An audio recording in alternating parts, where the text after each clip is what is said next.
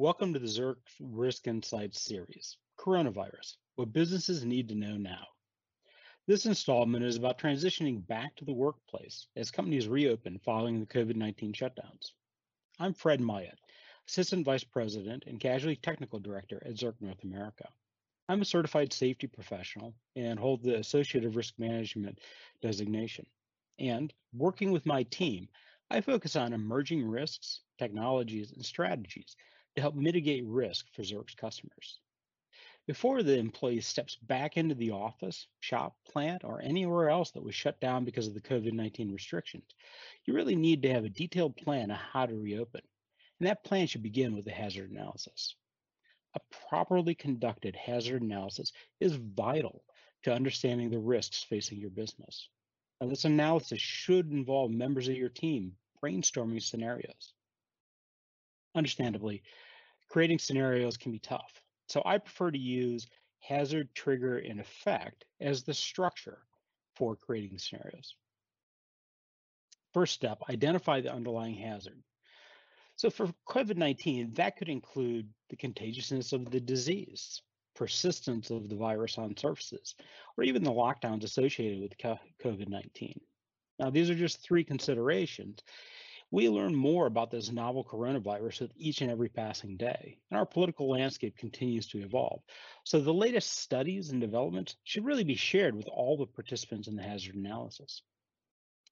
Next, consider what might trigger an event in the workplace. Simply reopening business is really too broad to be helpful. So look at items like proximity of customers to employees, proximity of customers to customers, Uh, the inability to get the supplies you need, uh, or customers and employees contacting infected services. Now, the event is really what could result if the underlying hazard is triggered. Try to avoid death as an event. It, it, it, it really is tragic that we, we've seen the loss of life, but for the analysis, it's just not terribly helpful. Think more broadly about the impacts. For example, don't stop at customer contracts the virus and is hospitalized. Think about what is the impact of that? What happens to your business if it becomes known that a customer contracted the virus there? How would that impact your sales or your foot traffic? What would be the regulatory impact? Is the local or state health department going to take an interest? Will OSHA get involved? Now, be as specific as possible about the type of potential event to most accurately calculate the risk of the scenario. When considering the event, also think about the controls you already have in place. Do any of those mitigate the event? Now, I like to list those when I'm putting together the scenarios. So, you know, we can we can consider those when we start looking at what the, the calculation of the risk is. A hazard analysis should really consider a three hundred sixty degree view of risk. So in, in the case of transitioning back to work, uh, it, that view extends well beyond who might contract the virus.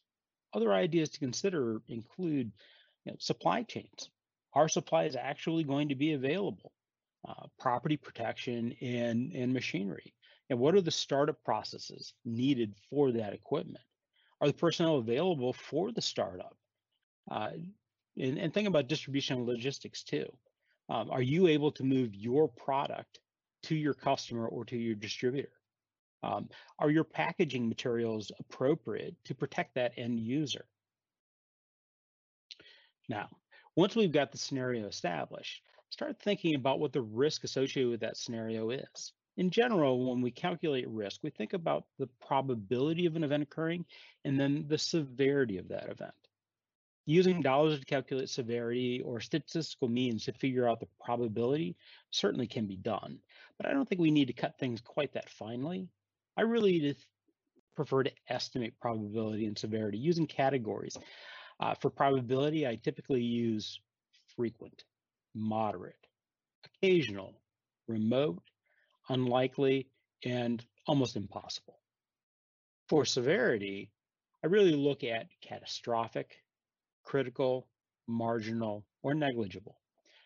Now, you can use any n- different number of categories. Now, I commonly see five categories for each probability and severity.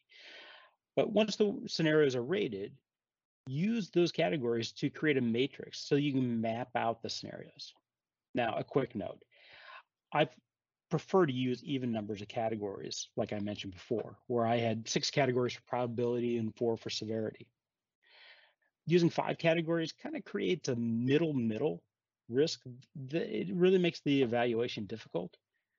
Using even numbers forces the team to make a decision. So that visual representation can be a powerful tool. So as you begin to look at prioritizing where to spend your time, energy, and money on controls. For example, any scenario falling under frequent and catastrophic demands the most immediate and urgent response. The next step in the process is then to begin brainstorming what controls make sense. Now, a control may work for multiple scenarios.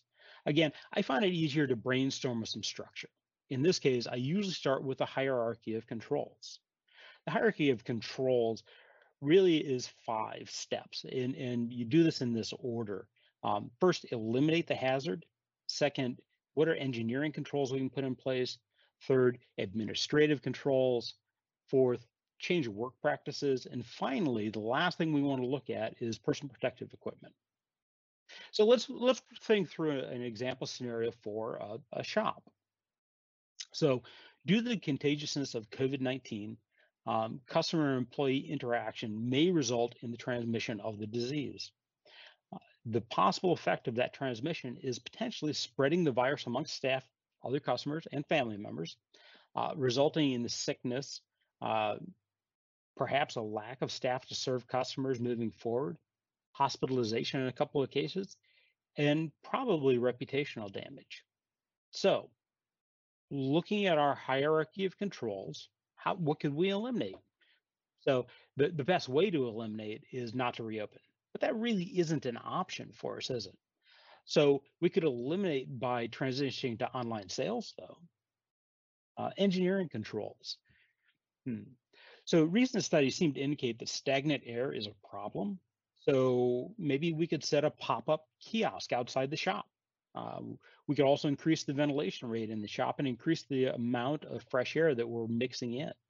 Uh, maybe leave the doors open if the weather's nice and we're coming into summer, so it's possible. Uh, we could create a barrier between the employee and the customers at the checkout counter. Administratively, what could we do? Well, we could train our employees how to physically distance.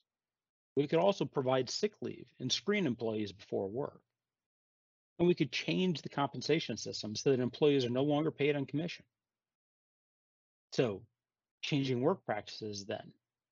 So we could stagger employee breaks so that employees can physically distance from one another. We can station employees only at the checkout area to prevent them from mingling with customers. We could require employees to wash their hands between every interaction. And we could only accept contactless payments to avoid handling money. Now, after all of that personal protective equipment, what could we do? Well, we could require employees to wear company-provided face coverings and gloves. You can see that once you get going, the structure really helps you. Now, don't let the structure work against you, though. Um, don't worry about whether the control fits nicely into one category or another. I've seen groups get derailed by arguing about whether it's a change in work practice or administrative. Don't get into that. It's really not that important. The structure's there to help you. You may have also noticed that a number of these controls may make sense to do together, uh, and some just might not make sense for your business. For example, you may not have the ability to accept only contactless payments. That's okay, but it may be something that you may want to include in your long-term plans. So a couple other things to consider when you're looking at controls. So equipment startup procedures. You know, was the equipment shut down properly before the business was closed? What checks need to be made before restarting equipment or processes? For that matter, what calibration is needed to ensure the equipment is operating as required? Also think about suppliers, vendors, and authorities having jurisdiction. Can suppliers meet previously agreed on requirements? You know, we, we've seen a lot of companies repurposing their production, and your supplier may have done that as well, really in an effort to help battle COVID nineteen.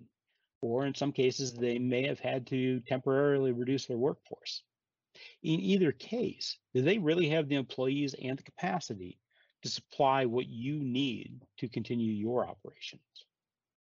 Also think about coordinating with the local authorities having jurisdictions, especially the health departments. You know, are they going to ask you to implement additional controls? And that's possible that if you have multiple locations, they could have different controls for each location. And finally, how are vendors prepared to meet the hygiene requirements of your company moving forward?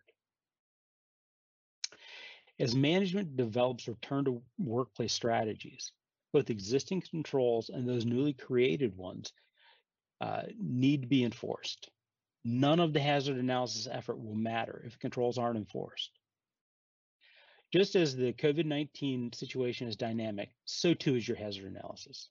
Hazard analyses are living documents that should be reviewed regularly and updated as needed. Scenarios can be added and reevaluated for probability and severity. State-of-the-art controls today may need to be changed tomorrow in response to new discoveries. Using the analysis to be thoughtful about our controls and our new normal is not only necessary to address risk, it can really inspire confidence in customers and employees alike. So you may be listening to me and thinking, wow, this sounds great, but how do I actually do this? So Zurich created the Zurich Hazard Analysis methodology decades ago, and, and we've used it to support our customers all that time. It really follows the path that I've laid out in this discussion. You can access the Zurich Hazard Analysis methodology by going and downloading the Zurich Risk Advisor app. Uh, it's available on iOS and Android. You can also find out more about it by going to Zurich dot com and searching for Risk Advisor. So thank you very much for joining me in this segment of Zurich Risk Insights Series, Coronavirus, What Businesses Need to Know Now. Stay well.